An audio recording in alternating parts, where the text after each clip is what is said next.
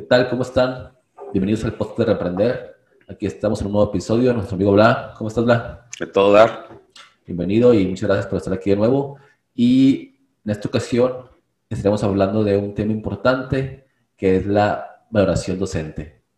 Y creo que esta valoración del maestro ha ido cambiando un poco conforme pasa el tiempo. Y en mi punto de vista, en lugar de ir avanzando y que el maestro sea un, un, ejemplo, un líder en el ámbito educativo o social, creo que poco a poco se le ha bajado un poco el nivel de importancia lo, en la influencia hacia tanto alumnos, porque se pierde un poco el respeto hacia el docente de parte de ellos, y la sociedad actualmente por la pandemia creo que sí ha mejorado un poco. Por las autoridades, pues hay todavía áreas para mejorar, pero quisiera hablar de ese tema contigo. ¿Tú qué piensas sobre eso, Bla?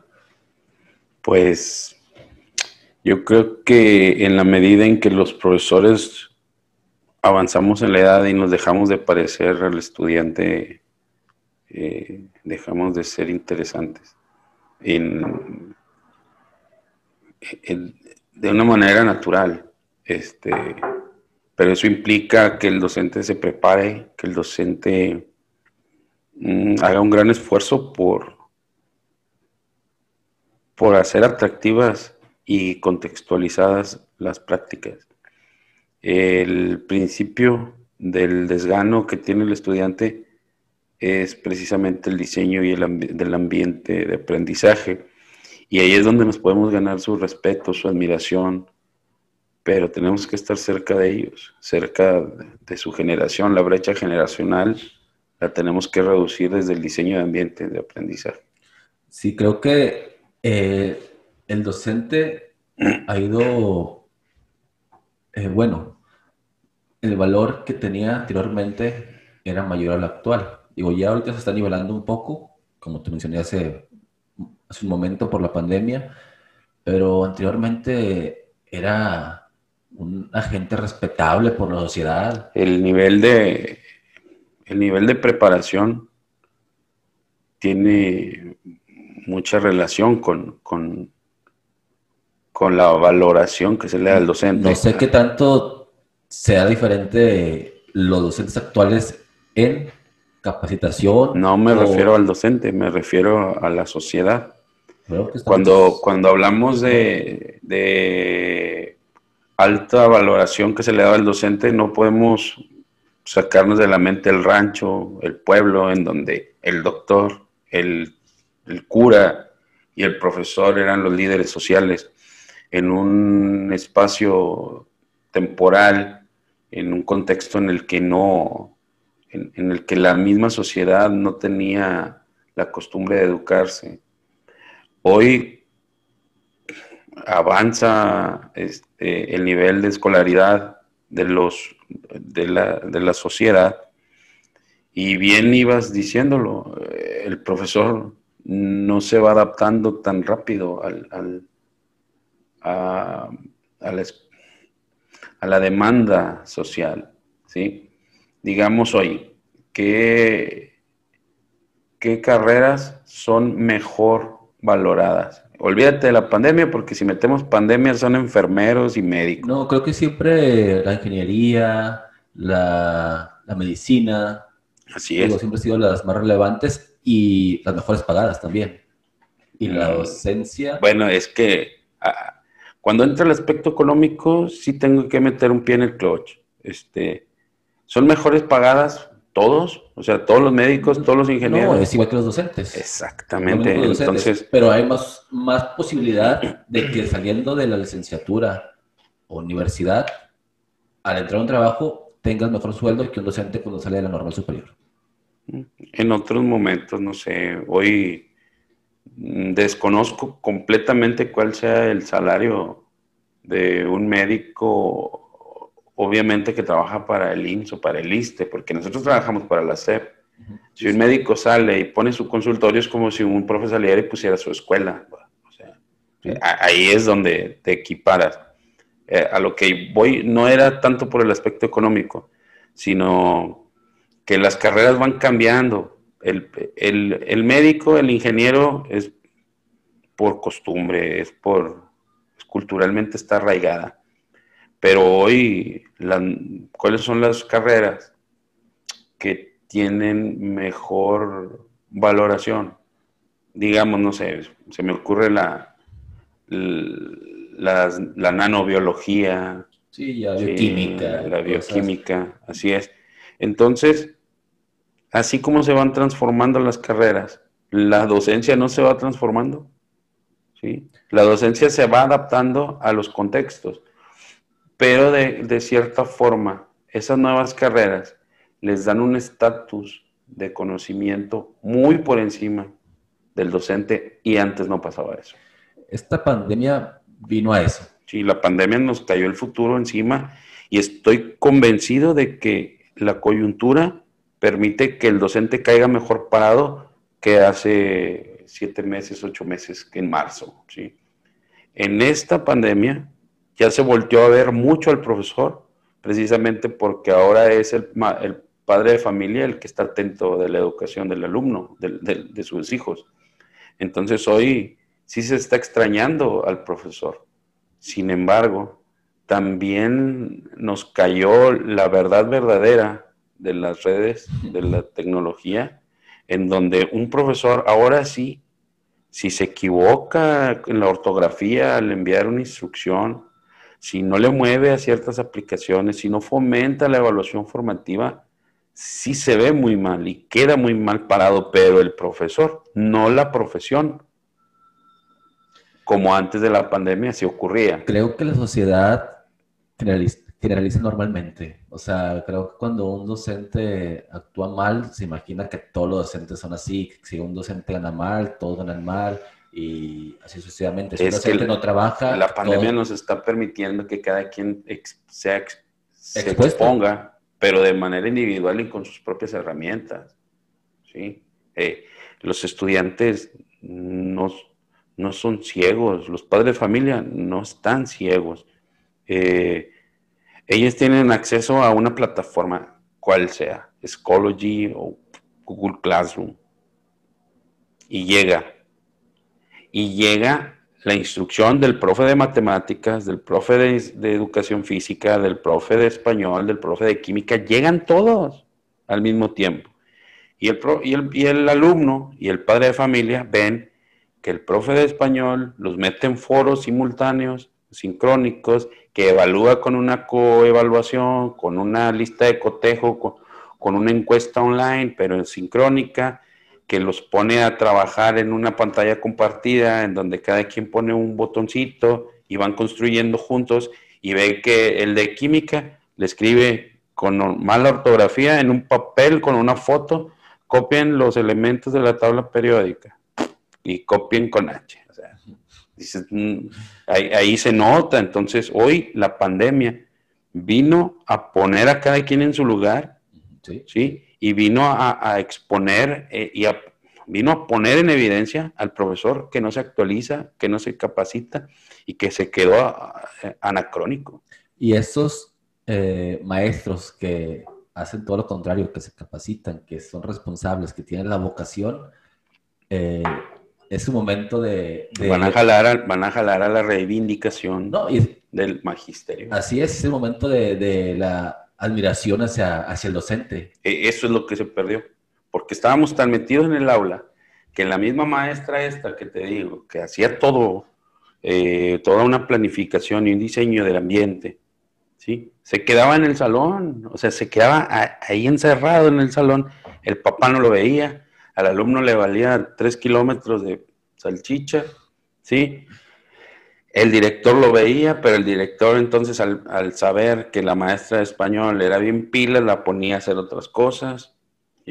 Pero no se veía socialmente el trabajo. Y el otro sonso que seguía escribiendo mal, que seguía imponiendo, eh, imponiéndose en un poder este, mm, muy sí, impuesto, sí, este, tampoco se veía porque estaba encerrado en el aula. Y el que lo veía era el huerco y era el que se quejaba de él y decía, pues es que no, no hacemos nada, es que no, no le entiendo, es que infinidad de cosas que sí ponían el dedo en la llaga, pero no se veía, entonces se generalizaba. Antes lo que se veía, lo que se veía eran las fiestas o los convivios o las ceremonias en las escuelas, que la mamá iba y veía a su alumno y decía, ah, a su hijo, sí, sí. Qué bonito, a su hijo, perdón, qué bonito trabajo hizo el maestro, cómo, cómo lo, cómo lo hizo que, que hablara frente al público y era cuando... Son elementos importantes y muy...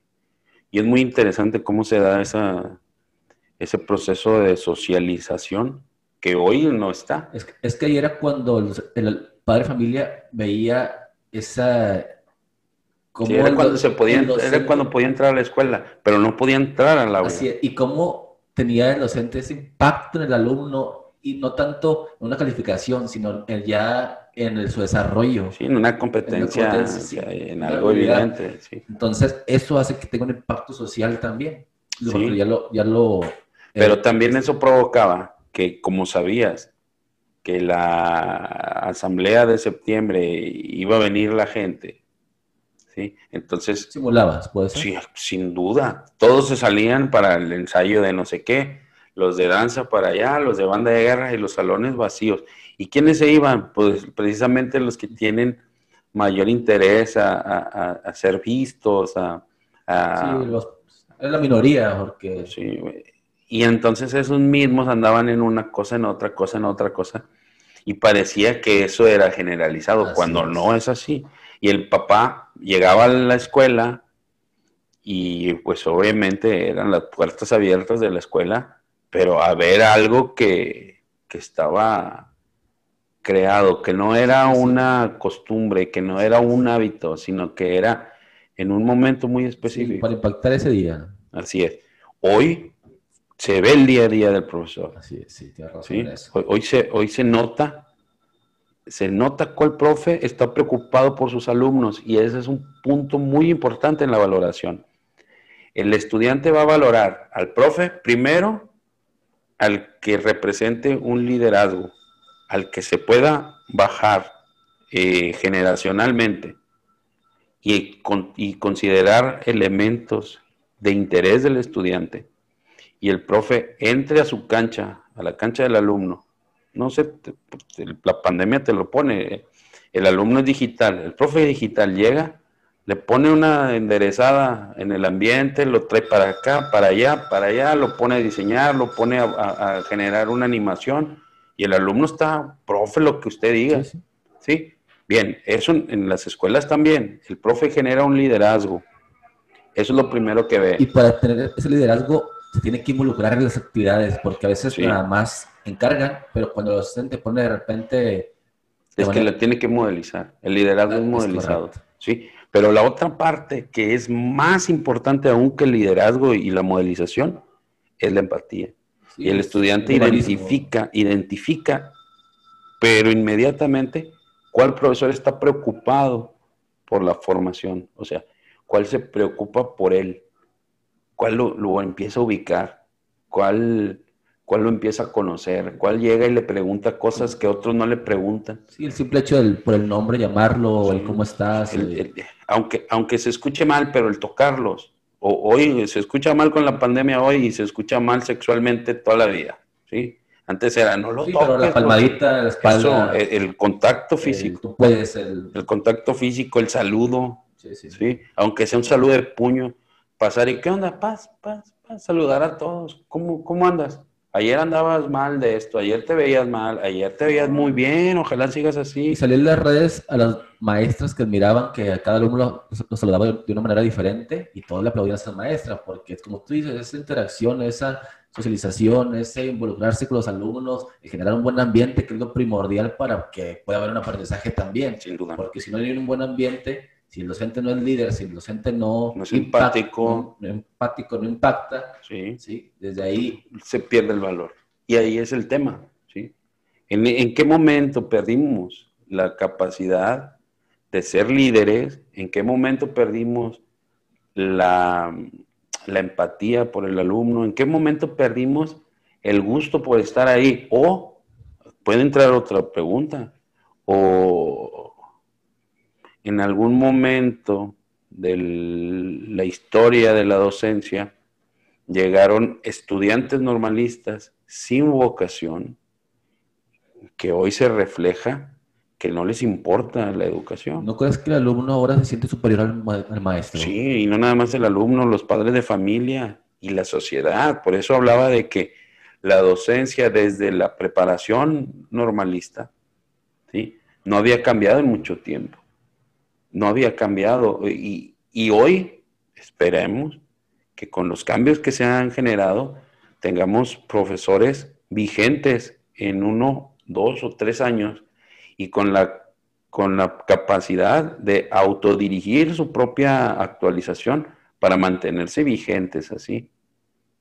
Porque no pueden, insisto, no pueden quedarse desfasados. No puede ser que el docente no le sepa las cosas que el alumno sí le sabe. Y antes era muy fácil, ¿no? Antes, ¿qué era lo que el alumno no sabía? Leer y escribir. ¿Qué era lo que el profe sí sabía? Leer y escribir pues entonces ahí estaba el ambiente, ah, es que el profe sí sabe leer y escribir. Hoy la alfabetización es distinta, es, alfabetización tecnológica, es alfabetización científica, ¿sí? En donde la, misma tecnología, no hablo en el ámbito de la ciencia solamente, sino social, la misma tecnología que el, que el docente de cualquiera que fuera su especialidad tuviera una alfabetización tecnológica y pueda hablar con pensamiento crítico de los avances tecnológicos, tuviera todos los alumnos en el helado, viendo... Sí, pasa que también en ocasiones el alumno te pone a prueba. Y cuando a lo mejor no sabes todo, pero cuando tienes esa intención de, ¿sabes qué? En este momento no lo sé, aceptarlo también es importante. Sin duda. no somos perfectos y que nos equivocamos. Eso también causa admiración y impacta a los alumnos. Y cuando tienes ese acercamiento con los padres, los atraes hacia la escuela, en este caso, pones actividades donde se pueden involucrar también ellos, atractivas. Porque... Si, el papá, aparte del alumno, si el papá se da cuenta que estás preocupado por su hijo, ya, ya, ya, ya cierras filas, vaya. ¿sí? Si estás preparado para hablarle en el lenguaje del estudiante, en desde sus intereses, si estás preocupado por su bienestar, por su aprendizaje, por su formación. Si aparte el padre de familia se da cuenta de que estás preocupado por su hijo, tienes todas las de ganar para revalorizar el, trabajo docente. Entonces concluimos con que esta valorización del docente y que ese impacto que que la sociedad, que la sociedad puede tener depende mucho de sus acciones que le ejecuta. Sin duda. Y como lo mencionamos anteriormente, empatía, ¿sí? de esa interacción constante, de la preocupación por el alumno y de evolucionar para adaptarse a las nuevas necesidades y del contexto. Y a intereses del alumno, sí. Y todo lo que dijiste no tiene nada que ver con meterse a estudiar. No tiene que ver con la actualización, tiene que ver con un aspecto humano.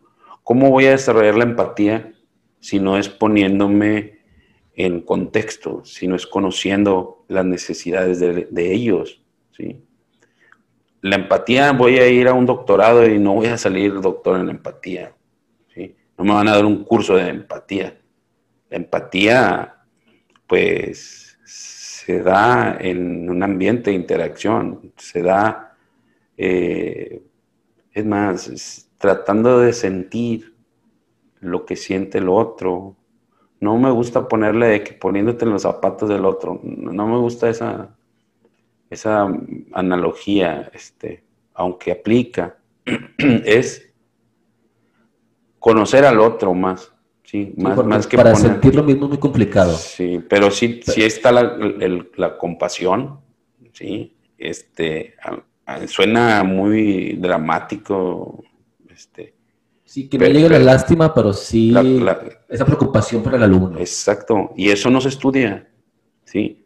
Aprender a interactuar en ese ambiente de, de adolescentes o de niños con un adulto tampoco se estudia. Y eso creo que lo más complicado es inteligencia emocional. Es inteligencia emocional, eso sí se aprende. Pero no es tan fácil. No, porque tiene que ver con aspectos arraigados en tu personalidad. Sí, así es. Bueno, ahí voy. Que estas primeras, eh, estas primeras acciones del docente no tienen que ver con actualización, no tienen que ver con preparación académica. ¿sí? Luego vienen las que sí, porque conociendo al estudiante, por ejemplo, hoy en la pandemia, y sabiendo que íbamos a ir a, un ambiente digitalizado, y si no le sé, pues sí me tengo que meter a, un curso, a un diplomado, ¿sí? para aprender herramientas. Ahí sí. Si quiero darle por el lado de la psicología, pues no, no soy psicólogo, tengo que estudiar psicología los profes que dicen, es que yo tenía que ser psicólogo y tenía que, no, no, no te endulces la oreja, güey, no eres nada, eres docente y tienes que gestionar ambientes de aprendizaje, ¿sí? Entonces, pues, en efecto, la, la, revalorización del docente. Eh, se da, la reivindicación de la función de la profesión docente, se da desde cada uno de nosotros mostrándonos empáticos. ¿sí? Pues bueno, hola. Pues por este episodio será todo. Les agradecemos a la gente que nos está escuchando y, o que nos está viendo por YouTube. Y dejen los comentarios, dejen su opinión, dejen los comentarios si están a favor o en contra. Todo se vale. Este podcast es para reaprender desde diferentes puntos de vista, como lo, hemos mencionado. Entonces, toda opinión eh, va a ser bien aceptada. Nos vemos y saludos.